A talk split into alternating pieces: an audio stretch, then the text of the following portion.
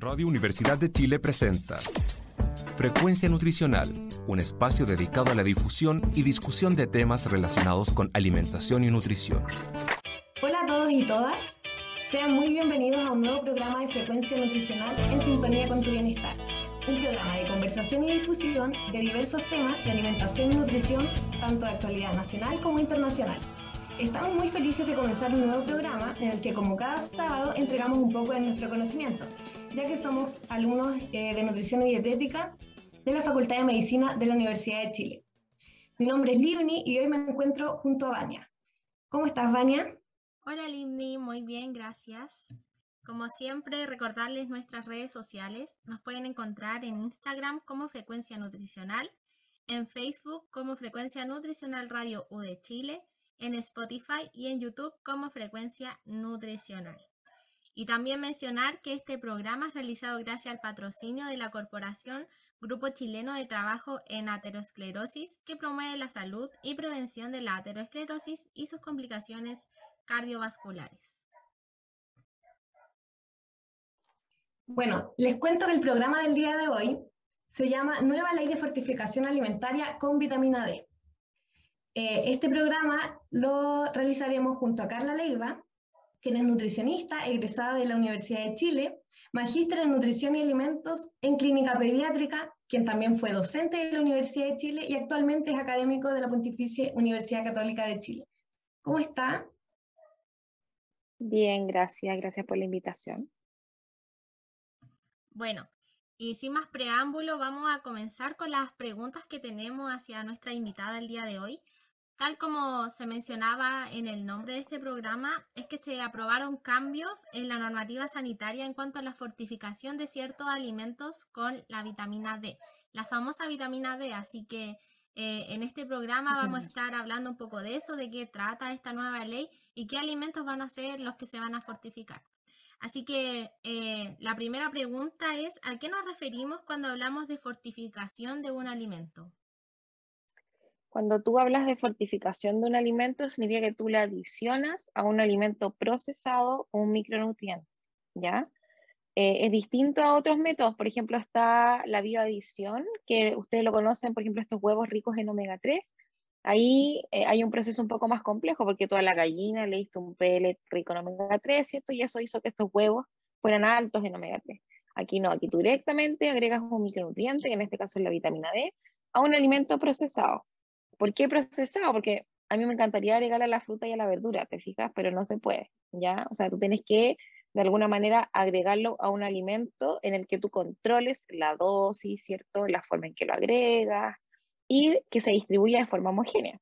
¿Qué es lo que podemos hacer, por ejemplo, en alimentos como productos lácteos, harina, lo podemos hacer con pastas, en realidad con infinitos alimentos procesados. En otros países fortifican prácticamente todos los alimentos procesados con distintos micronutrientes. Súper. Claro, como usted dice, eh, nos gustaría mucho poder fortificar los alimentos que encontramos naturalmente, eh, pero no se puede. Y por eso mismo le quería preguntar, ¿qué cualidades debe tener un alimento para ser incluido en una fortificación? Porque sabemos que eh, por ejemplo, no cualquier alimento, un dulce, por ejemplo, un caramelo, no va a ser eh, un objeto que se pueda fortificar. ¿Qué características debe tener este alimento para poder ser fortificado?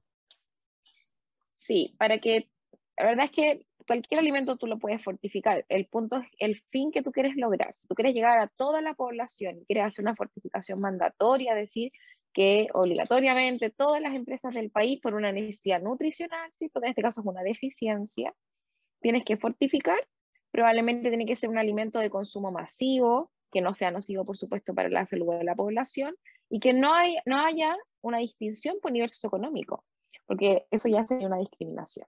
¿Me fijas? O sea, si yo a lo mejor me encantaría fortificar solo los productos lácteos, pero la realidad es que en Chile menos del el 20% de los chilenos consume lácteos en las cantidades y en las porciones recomendadas. Entonces, esa es una de las cosas importantes también, que tú tienes que acceder a un grupo importante de la población, idealmente lograr al menos la EAR, ¿sí? que es este requerimiento estimado que apunta al 50% de la población. De lo contrario, la fortificación probablemente no va a ser significativa ni va a tener el impacto que tú estás buscando. Claro, en este caso, como hablamos de una ley ya a nivel nacional, eh, me imagino que el objetivo es llegar a la mayor cantidad de población posible, por lo tanto ahí se cumplirían eh, lo que usted nos dice, que debe ser un alimento que sea consumido por la mayor cantidad de la población, que sea de fácil acceso y también que sea inocuo y saludable para ellos. Claro, exactamente. O sea, claramente después vamos a hablar de qué vehículos, pero no fue fácil. Nosotros modelamos con muchos vehículos. Esto fue un trabajo que hicimos en un inicio en la Universidad Católica con un equipo de allá, em, y después trabajamos en conjunto con el Ministerio de Salud y modelamos con distintos vehículos alimentarios disponibles en Chile y elegimos los que, como te comentaba, eran de alguna manera un buen perfil nutricional, pero que también no discriminaran y llegaran a toda la población en cantidades adecuadas. Sí, y mencionar también que em, a veces la gente no sabe que muchos alimentos ya están fortificados acá en Chile y que gracias a eso hemos eh, podido eh, resolver, por así decirlo, muchas deficiencias de ciertas vitaminas o micronutrientes. Por ejemplo, la harina de trigo, un claro ejemplo, que cuando uno está consumiendo el pan, eh, ahí está viendo eh, de forma práctica que se ha fortificado la harina que está eh, hecho ese pan. Así que finalmente este tema de la fortificación es algo que nos concierne a todos. Claro, y hay, ejemplos históricos en Chile, la sal, ¿cierto? La leche pulta fortificada. Em, y bueno, los programas alimentarios en general en Chile son muy robustos versus otros países. O sea, nosotros, imagínate, tenemos la ley Ricardo Soto, nutrición entrada domiciliaria, tenemos la entrega de fórmulas especiales para pacientes con enfermedades metabólicas, el único país del mundo que entrega por toda la vida estas fórmulas a estos pacientes. Tenemos para alergias alimentarias, o sea, el alcance de, de los programas alimentarios es súper grande y en un principio, claro, estaba enfocado a combatir la desnutrición y ahora probablemente está enfocado a combatir enfermedades crónicas, pero también patologías específicas y es por eso que se ha em, aumentado el rango, ¿cierto? Por ejemplo, también para prematuro, entonces ya no es solo eh, para desnutrición como antes, que era el objetivo de la purita fortificada. Entonces, sí, pues Chile es un gran ejemplo de políticas públicas eh, enfocadas a la nutrición. Sí, qué bueno saberlo. Y, mm, por ejemplo, eh, lo de la sal que usted mencionaba, también es súper importante porque la sal de mesa que consumimos efectivamente está fortificada con yodo y muchas veces hacemos este cambio de sal por otros tipos de sal que no traen este, esta fortificación, entonces también le estaríamos haciendo por cierto lado un, daño eh, al no estar consumiendo y efectivamente porque la gente no sabe que esta sal de mesa común está fortificada con yodo, que es necesario por cierto. Claro, de hecho hace poco se, se propuso un reajuste en, la dosis del yodo, porque esa es una de las cosas importantes de las políticas públicas, que tú no puedes dejar una política y nunca más hacer ningún cambio. Tienes que ir perfeccionando esa política. Entonces, justamente ahora se quiere reducir la dosis de fortificación del yodo, porque se dieron cuenta que en realidad estamos consumiendo demasiada sal. Si el problema no es que la dosis sea tan alta, sino que consumimos el doble de la recomendación, porque son 10 gramos al día. Entonces, eso no quiere decir que esto que estamos hablando ahora de la vitamina D, el primer paso, probablemente ustedes o futuros profesionales van a seguir eh, perfeccionando esta política porque es solo lo primero, ya nos queda mucho por delante. Claro, igual es un proceso muy largo, pero qué bueno que eh, está ya llevándose a cabo de cierta forma, que ya está esta ley. Y bueno, em, estamos hablando entonces de la fortificación, en este caso de la vitamina D, entonces... Em, ¿Qué es la vitamina D? Eh, ¿Cuáles son sus funciones en nuestro organismo? Si nos pudiera contar un poco más sobre eso. Sí, la vitamina D es una vitamina liposoluble, pero también le llaman una prohormona por las funciones que tiene. Eh, tiene un receptor que se llama el BDR, eh, que regula tanto a nivel transcripcional, por ejemplo, la síntesis de moléculas del sistema inmune, o em, regula a nivel incluso de la síntesis proteica. Entonces, lo interesante de la vitamina D es que hace algunos años atrás, 50, 60 años, se descubrió que este receptor está en demasiados órganos de nuestro cuerpo. Entonces se dio cuenta que no era solo importante para el hueso, porque la función clásica de la vitamina D es absorción de calcio, ¿cierto?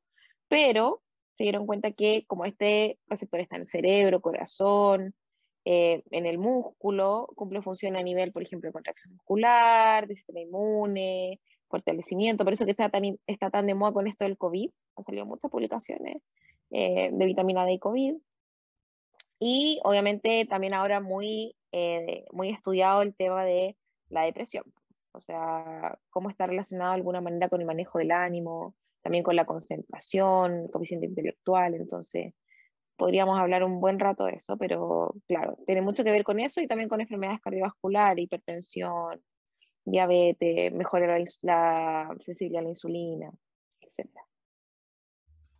Qué importante eso que mencionó de que es una vitamina liposoluble, ya que sabemos que actualmente tenemos grandes cifras de obesidad y sobrepeso en nuestro país y esta es una vitamina que de alguna forma es secuestrada por el tejido adiposo, entonces eh, como usted lo había dicho antes, eh, en algunos años atrás, la meta era superar la desnutrición. Sin embargo, ahora que tenemos obesidad y tenemos sobrepeso, tenemos malnutrición y además en el caso de la vitamina D tenemos este problema que es que finalmente está siendo secuestrada esta vitamina por, por el tejido graso. Claro, en, el fondo es como una ilusión al final de esta vitamina y se queda ahí en el tejido adiposo y no cumple su función en la sangre. Entonces, ese es el problema y, por eso tampoco sabemos qué va a pasar con la política, porque las cifras de obesidad en Chile son súper altas. Entonces, a lo mejor vamos a necesitar dosis más altas para lograr el mismo impacto que en otros países. O sea, realmente no lo sabemos. Entonces, yo creo que todavía hay, tarea por delante y todas estas políticas se saben una vez que se implementan. Una vez que se implementan, después cuando volvemos a evaluar, podemos ver los resultados. Claro. Igual eh, el tema de la vitamina D es reciente porque, bueno, la gente que nos está escuchando ahí también puede opinar en nuestras redes sociales, pero con el tema de la pandemia salió un poquito más a la luz el tema de la deficiencia que existe de vitamina D por el tema de estar encerrados y no tomar mm. el sol, porque la vitamina D es la llamada vitamina del sol. Entonces se empezaron a sentir ciertos síntomas y muchas veces, eh, claro, era la, deficiencia de vitamina D y tenía que suplementarse uno. Entonces todos empezaron, no, sí, la deficiencia de vitamina D, que ahora todos conocían la vitamina D y se daban cuenta que realmente era importante porque hay otras vitaminas que quizás son más eh, populares, por decirlo así, como la vitamina C, pero la vitamina D era, era muy poco escuchada antes. Sí, pues, o sea, cuando yo estudié no, le daba ni una importancia en la U, em, porque claro, era una vitamina que tú podías sintetizar a partir de rayos UV y de el 7 de hidrocolesterol, que es el sustrato de la alimentación. Entonces todos decían, no importa, pues si tú lo puedes sintetizar, ¿qué problema hay? Y después nos empezamos a dar cuenta que la latitud, que la obesidad, que el color de la piel y que una serie de otros factores compromete la cantidad de vitamina que tú sintetizas. Entonces, nosotros en Chile somos fototipo de piel que va entre el 3 y el 4, o sea, una piel un poco más oscura, que actúa como un bloqueador solar, que impide que los rayos UV penetren de la misma manera, y por lo tanto una persona que tiene una piel, un fototipo de piel más oscuro, sintetiza menos vitamina D que una persona que tiene fototipo tipo 1, que son los colorines o personas muy, muy blanquitas. Entonces, claramente ya eso es un factor de riesgo.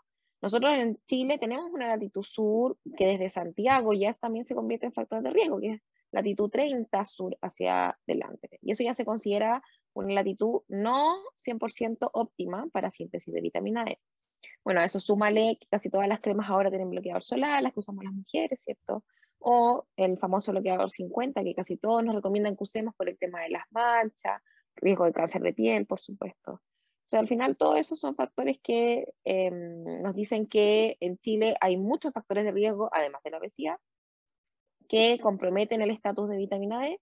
Y cuando ya se tomó la encuesta nacional de salud, nos dimos cuenta que claramente hay una deficiencia masiva, que en todas las regiones del país, o sea, porque antes decían, no, pero es que eso es Magallanes, eso es Punta Arenas. Pero no, nos dimos cuenta que desde Arica hasta Magallanes, la deficiencia de vitamina D es importante y que es un problema entonces de salud pública. Claro.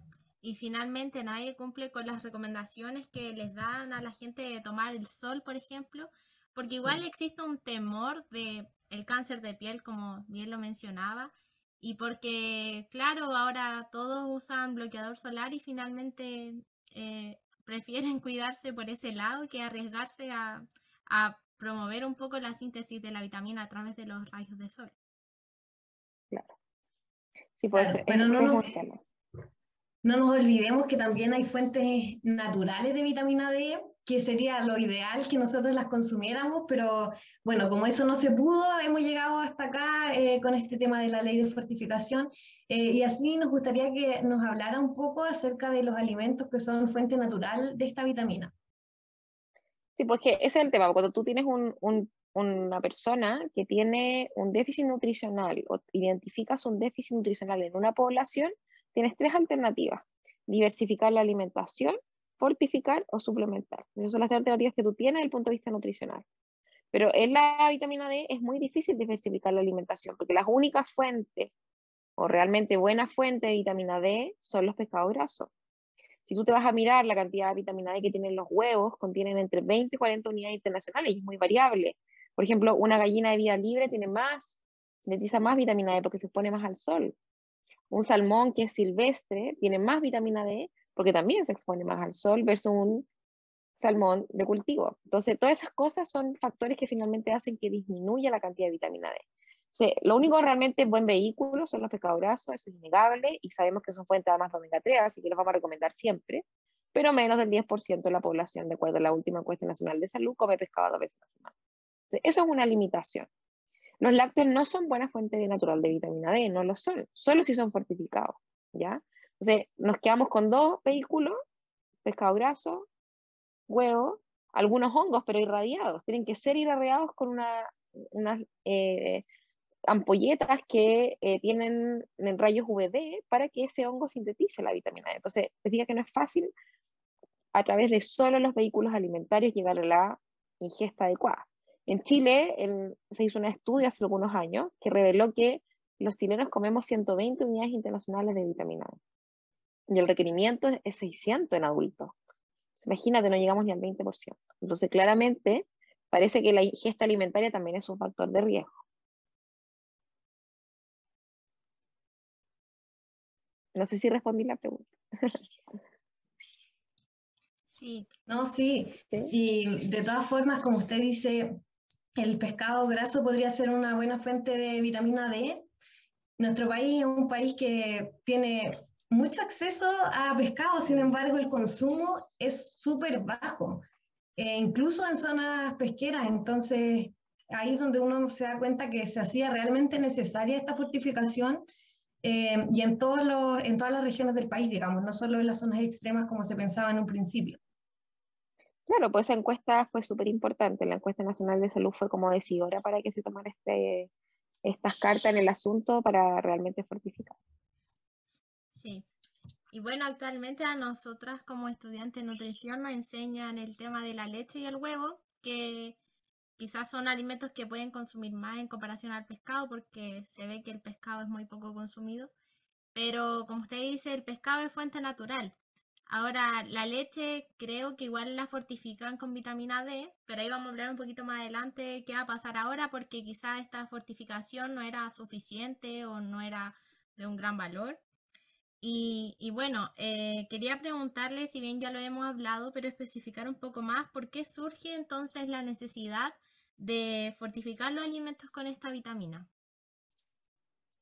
Bueno, antes de, eso, como aclarar que la, leche no, es, no la fortifican con vitamina D hasta ahora, ¿ya? Solo después de algunos estudios, hace dos años atrás, Nestlé tomó la decisión de fortificar yogur y otros productos porque hicieron un estudio en preescolares, no, o, sea, en escolares, no si lo escucharon, un estudio que hicieron ellos, que es donde midieron B12, hierro, zinc, un estudio que hizo Nestlé con el Departamento de Nutrición y el INTA, Em, y ahí, después de eso, Nestlé decidió fortificar. Pero no es que se haya hecho antes. Ya la leche no era buen vehículo de vitamina D. Lo que pasa es que la leche es lo lógico porque tiene calcio. Entonces, ¿qué mejor vehículo que un alimento que tiene calcio y vitamina D? Perfecto para el hueso, ¿te fijas? Entonces, siempre es lo más lógico para fortificar. Pero no necesariamente era eh, una buena fuente natural. Ya eso es como súper importante dejarlo claro. Bueno, em, la necesidad es esa, porque darse cuenta que más del 60% de la población chilena tiene deficiencia de vitamina D en todo el país y que otro estudio que este que yo les comentaba reveló que en niños, en escolares, la deficiencia alcanza un 80%. Entonces, imagínate. O sea, es un problema de salud pública, prácticamente una pandemia. ¿ya? Y eso llevó a que se tomara esta decisión. Claro. Bueno, em, en honor al tiempo, vamos cerrando este primer bloque.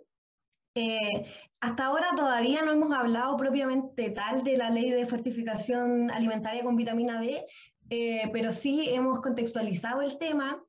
Hemos dicho que la fortificación eh, es cuando un alimento se le adiciona, en este caso la vitamina D, que el alimento debe ser un alimento de fácil acceso y disponibilidad para la población, debe ser inocuo, sano, que en este caso se eligió la leche justamente porque también tiene calcio y porque es un alimento noble y que es de fácil acceso para las personas. Eh, también hemos dicho que se encuentra principalmente en los pescados grasos, eh, por lo cual también recomendamos su consumo, además como lo dijo eh, Carla, por el aporte de omega 3 que este tiene. Y quedan pendientes muchas preguntas para la sesión que viene luego de esta pausa que responderá Carla y, algunos comentarios que les haremos con Baña. Recordar sí que esto, eh, esta ley recién entra en vigencia en el año 2024, por lo tanto, eh, aún los productos que ustedes ven en el mercado, ya sea la harina eh, o la leche, no están fortificados. Sí, y bueno, recordar como siempre nuestras redes sociales para que nos puedan buscar. si tienen alguna duda, si tienen algún comentario, siempre es bienvenido. Y se las recuerdo, en Instagram, Frecuencia Nutricional, en Facebook como Frecuencia Nutricional Radio U de Chile y en Spotify y YouTube como Frecuencia Nutricional. Así que nos vemos a la vuelta de la pausa. Bueno, ya estamos de vuelta en nuestro programa. Eh, recordarles que Frecuencia Nutricional es patrocinado por Gracia a la Leche del Consorcio Lechero. Aportamos y difundimos ciencia láctea. Estamos hablando sobre la nueva ley que va a entrar en vigencia desde el año 2024, correspondiente a la fortificación de ciertos alimentos con vitamina D. Eh, hablamos sobre qué significa fortificar un alimento, cuándo eh, o qué alimentos se pueden fortificar, qué es la vitamina D, cuáles son sus funciones, en qué alimentos la podemos encontrar también ¿Y por qué surge la necesidad de implementar esta ley, cierto, de fortificar algunos alimentos eh, con esta vitamina? Estamos con nuestra invitada Carla Leiva, así que eh, le invitamos a seguir en este segundo bloque de este programa y siempre eh, estar ayudándonos con sus opiniones, con sus preguntas, siempre recordarles que estamos aquí para ayudarles. Los invitamos también a seguirnos en nuestras redes sociales. Nos encuentran en Facebook como Frecuencia Nutricional Radio U de Chile y en Instagram, Spotify y YouTube como Frecuencia Nutricional. Bueno, mucho hemos hablado de la vitamina D, em, hemos dicho qué es, ya, eh, en qué alimentos se encuentra, pero ¿qué podría pasarle a una persona con deficiencia de vitamina D? Porque hemos dicho que hay eh, una deficiencia a nivel nacional, sin discriminar grupo etario ni, ni región donde viven, eh, de vitamina D, pero ¿por qué es tan importante eh, hacer el screening? Y también, eh, ¿cuáles son los grupos de riesgo en el caso de que tuvieran deficiencia de vitamina D? Sí, miren, la vitamina D em, es un nutriente que no duele la deficiencia. Esa es una desventaja, porque la anemia es como que tú al tiro sientes síntomas, ¿cierto? Te sientes decaído, con poco ánimo, tienes sueño. O cuando tienes deficiencia de B12 también hay efectos como bien evidentes y, inmediatos, entendiendo que demora dos años porque hay reserva hepática, pero bueno, ya es otra conversación. Pero son deficiencias mucho más evidentes desde el punto de vista de eh, manifestaciones.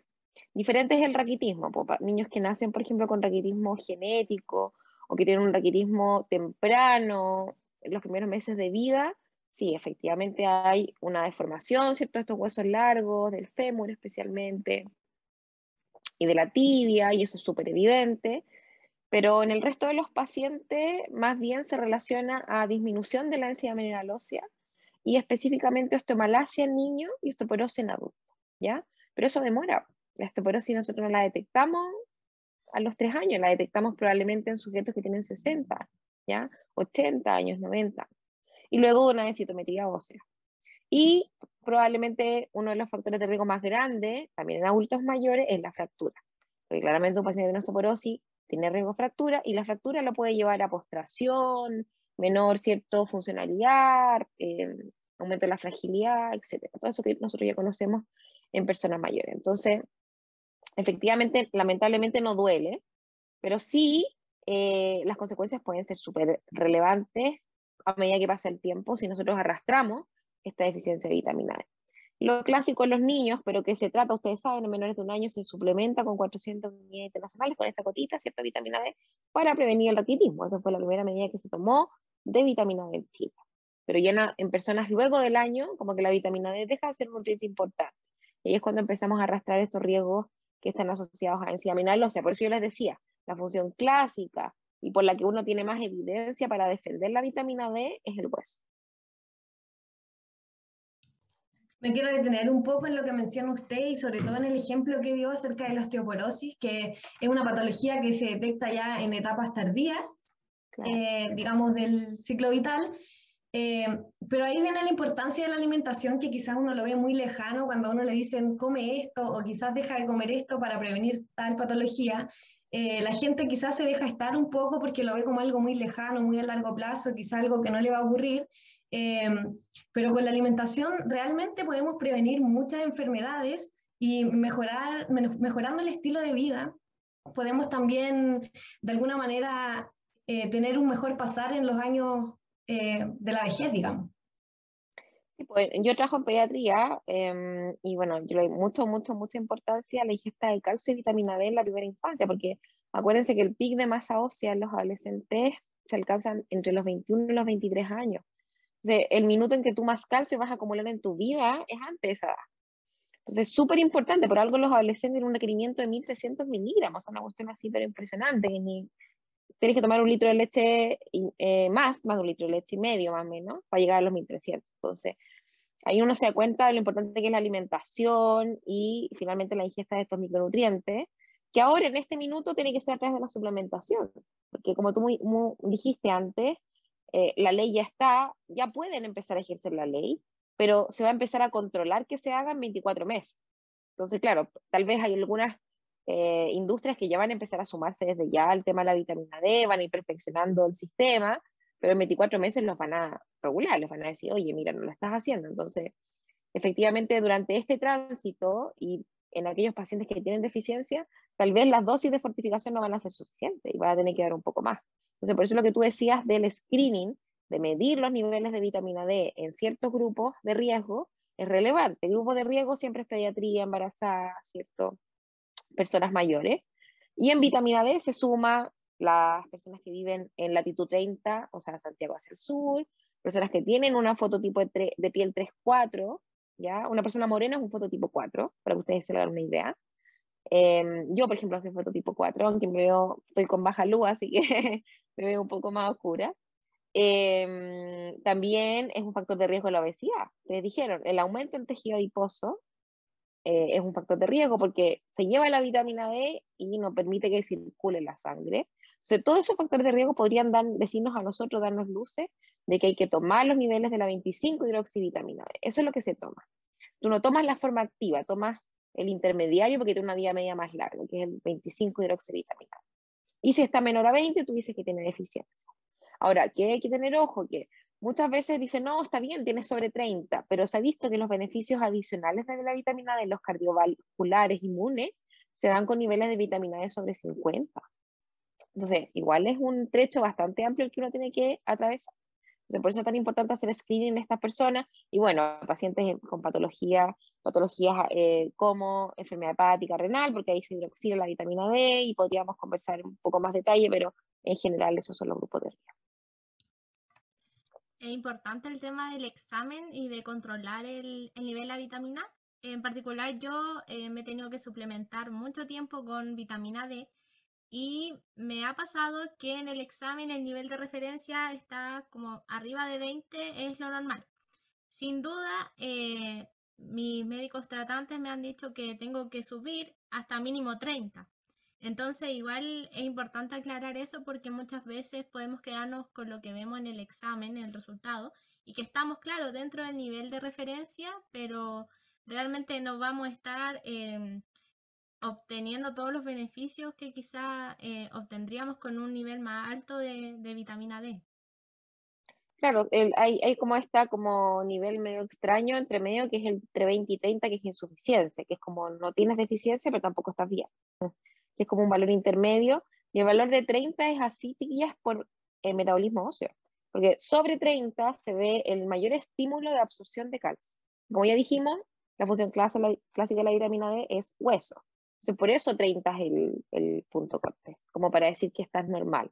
Pero como yo les decía, para las otras funciones se ha visto que al parecer hay que tener niveles un poco más altos. Claro. Y lo otro que me gustaría saber, eh, la diferencia entre la vitamina D de 2 y la de 3. Eh, si es que hay alguna diferencia y en este caso de la ley, ¿con cuál de las dos formas se, eh, se fortificarían los alimentos? Sí, la de 2 proviene tanto de alimentos de origen animal como vegetal y la de 3 es exclusivamente animal, ¿ya?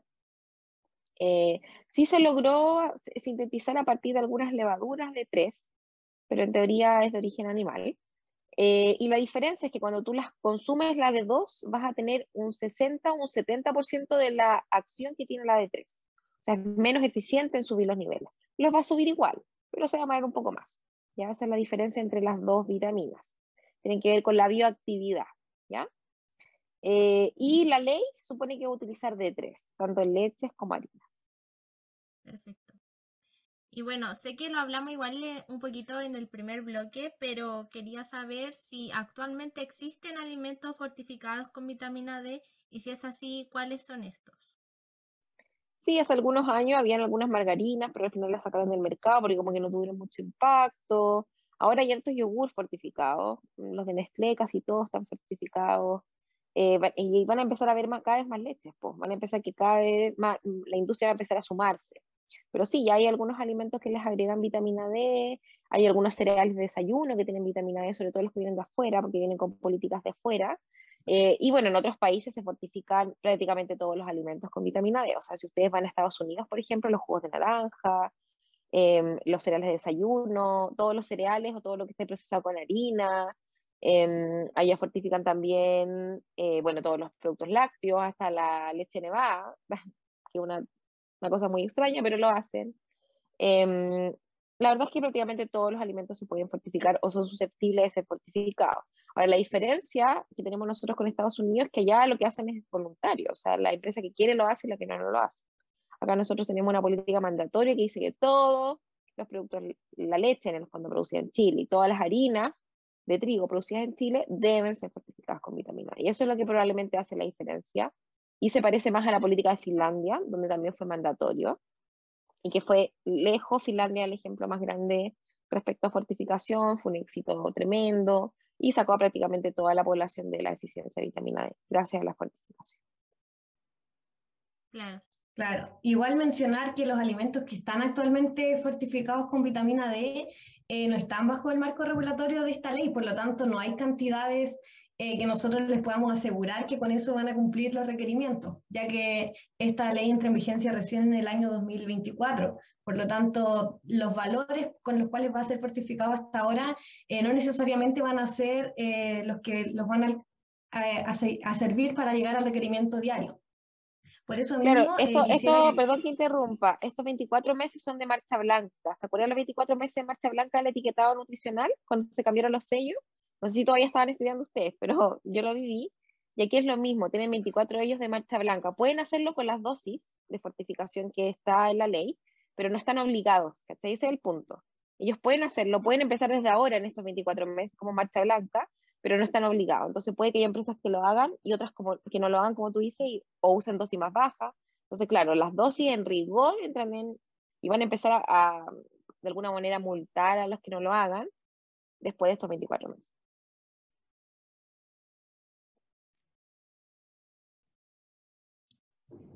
Es importante que eh, este periodo que se va a dar de marcha blanca, porque quizá algunos piensan que ya el próximo mes voy a comprar alimentos y ya van a estar fortificados con vitamina D.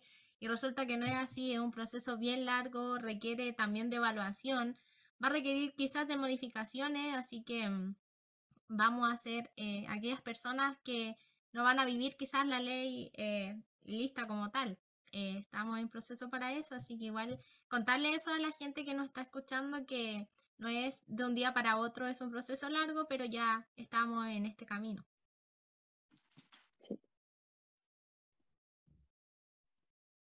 Lipni, no sé si ibas a preguntar eh, algo anteriormente.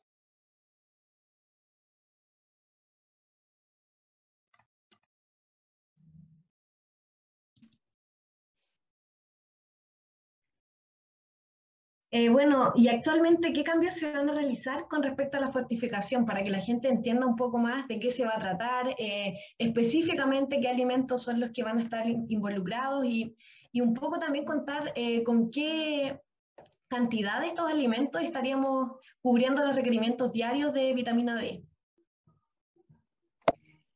Sí, eh, bueno, la verdad, chiquillas, es que mm, nosotros en un principio cuando hicimos el modelaje, nosotros habíamos propuesto algo un poco más grande, ¿ya? Pero obviamente de acuerdo a lo que la industria y el Ministerio de Salud ha sido, se llegó a estos alimentos, para que ustedes igual lo entiendan, ¿ya? Em, entonces, ahora lo que decidió, lo que está en este reglamento, lo que está ahora parte, como parte del reglamento sanitario, es que deben fortificar la leche con 40 unidades eh, internacionales eh, por cada 100 ml o 400 unidades por litro, que es un montón, porque si ustedes piensan, un niño que realmente se toma el litro de leche va a llegar casi al 80% de su requerimiento, porque el requerimiento son 600. Entonces, ideal que por supuesto los niños que no consumen tantas harinas, a través de la leche logren cubrir la mayor cantidad posible. Y en el caso de las harinas es 2,25 gramos por cada 100 gramos de polvo de harina cruda, que es un poco más difícil de entender, ¿cierto? Pero nosotros estimamos que con la ingesta habitual de pan de los chilenos, que es más o menos entre 200 y 400 gramos al día, es muy variable, pero nosotros digamos como promedio de 300 gramos, eh, ellos debieran lograr más o menos una ingesta de 200 a 250 unidades internacionales. Y bueno, ¿nos podría especificar igual eh, los requerimientos en cuanto a niños y adultos de vitamina D? Sí, mira, es bien fácil. El menor de un año es de 400 unidades, que es las gotitas que le dan al niño, ¿cierto? Y luego del año es 600 hasta la adultez. Y luego cuando eres adulto mayor, aumenta a 800 unidades internacionales. Ahora, hay que tener en consideración que hay sociedades como la Sociedad Endocrino de Estados Unidos, donde trabaja Holly, que es la persona que más ha estudiado vitamina D en el mundo, donde él propone dosis más altas para personas que tienen factores de riesgo, que son los factores de riesgo que yo les decía, porque al parecer, como no tienes el mismo nivel de síntesis que el resto de las personas, necesitas más vitamina D a través de la dieta.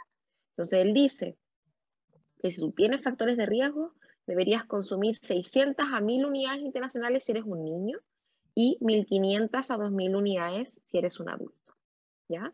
O sea, más o menos dos a tres veces la de rape. Claro. Eh, harto más, ¿ya? Entonces, por eso es importante el screening. Cuando tú tienes muchos factores de riesgo en una persona, hay que de todas maneras hacer un screening porque tal vez la fortificación no va a ser suficiente. Va a tener que igual suplementar una dosis extra. Claro. ¿Y nos podría mencionar eh, a qué factores de riesgo se refiere? Me refiero a tener obesidad, a tener un fototipo 3 o 4 de piel, ¿cierto? Em, es decir, una piel un poco más oscura, a vivir desde Santiago hacia el sur, especialmente aquellas zonas, em, no sé, Valdivia, ¿cierto? Sorno, que además tienen mucha contaminación, entonces también puede ser un factor de riesgo. Em, y por supuesto, la baja exposición solar y el uso de bloqueador también se considera un factor de riesgo. Claro, muchas gracias.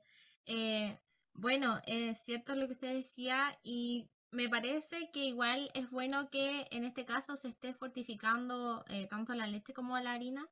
Eh, yo creo que los adultos no cumplen totalmente la recomendación de consumir leche, pero en el caso del pan, uno, nosotros consumimos mucho pan, entonces ahí vamos a estar obteniendo esta, eh, accediendo a esta fortificación mediante la harina de trigo. Así que, eh, como mencionamos en un principio, eh, la harina de trigo, muchos no saben que está fortificada con ácido fólico, con algunas vitaminas, entonces realmente es buen vehículo, sobre todo al chileno que, que comemos harto pan. Y bueno, y de alguna manera, perdón que te interrumpa, de alguna manera facilita la fortificación para la industria, porque lo que hacen los, los molinos, chiquillas, es que ellos compran unos preparados donde viene este concentrado de vitaminas y de hierro, etcétera, y lo agregan a la harina. ¿ya? Entonces aquí lo que tendríamos que hacer es a este concentrado agregarle la vitamina D. Eso simplifica muchísimo el, proceso, ¿ya? Que hacer un alimento que nunca antes había sido fortificado. Sí, toda la razón es mucho más sencillo y, y así se puede llevar mejor a cabo y no es tan difícil, porque suena difícil implementar un proyecto nuevo, pero como ya tenemos experiencia, al menos en Chile, de la fortificación, como mencionamos igual en el, en el primer bloque, em, podemos realizarlo. Y bueno, eh, ya casi vamos terminando nuestro programa.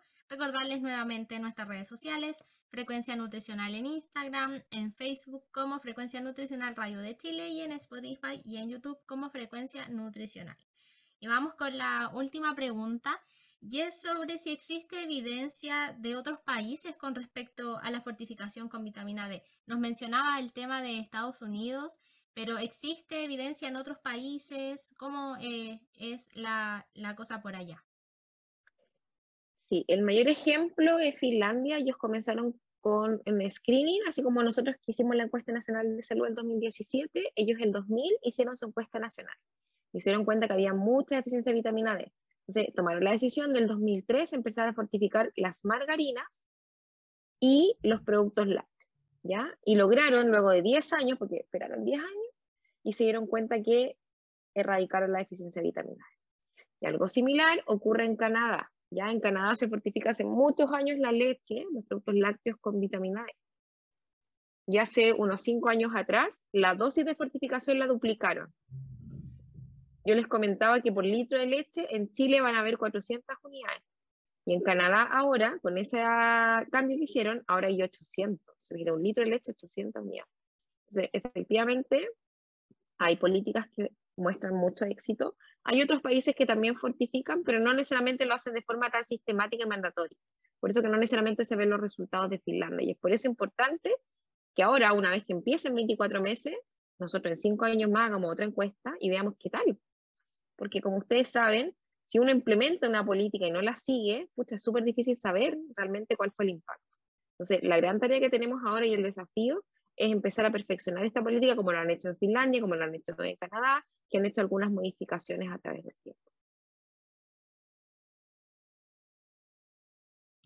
Súper. Claro. En honor al tiempo, ya vamos a ir resumiendo todo lo que hemos hablado hasta ahora, ya que después vienen otros programas. Em, bueno, partimos primero hablando de la fortificación, como les dije en, en la cápsula anterior, de la vitamina D, eh, para luego ya adentrarnos más en el tema, que es esta nueva ley de fortificación alimentaria con vitamina D, que consiste básicamente en fortificar eh, la harina y la leche con vitamina, que en este caso viene siendo la D3, eh, ya que tenemos una deficiencia importante a nivel nacional, sin discriminar grupos etarios, de esta vitamina. Sabemos que los beneficios para la salud son múltiples, destacando los de la salud ósea. Y aquí me gustaría volver a recalcar el punto que dijimos antes eh, sobre el rol de la alimentación en la vida, ya que eh, son pequeños pasos que uno da cada día al alimentarse, pero que finalmente eh, a lo largo de los años van a contribuir con múltiples beneficios para nuestra salud. Por lo tanto, tener dosis adecuadas de, ya sea de las vitaminas, de los minerales, es muy importante. Quizás lo vemos como algo muy lejano, pero en la adultez y en la vejez eso se va a agradecer. Y también eh, para la salud eh, viene siendo un ahorro a largo plazo eh, quizás implementar este tipo de medidas de salud pública. Em, que no se nos olvide mencionar que Frecuencia Nutricional es patrocinado por Gracias a la Leche y del Consorcio Lechero. Ellos aportan y difunden ciencia láctea. Si necesitan saber más sobre este programa que es denominado Gracias a la Leche, pueden encontrarlos en Instagram como Gracias a la Leche. No sé si quieren eh, mandar saludos, eh, Carla.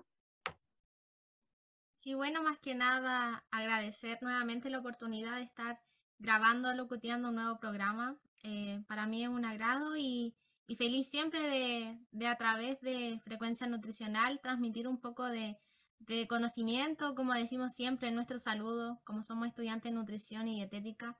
en este caso, nosotras igual estamos aprendiendo de esto y hacemos eh, nuestro mayor esfuerzo por transmitir eh, esta información a ustedes, los que nos están escuchando para que estén informados sobre estos temas que, eh, como dije, nos concierne a todos porque todos nos alimentamos y todos tenemos requerimientos de energía, de nutrientes y micronutrientes, así que feliz.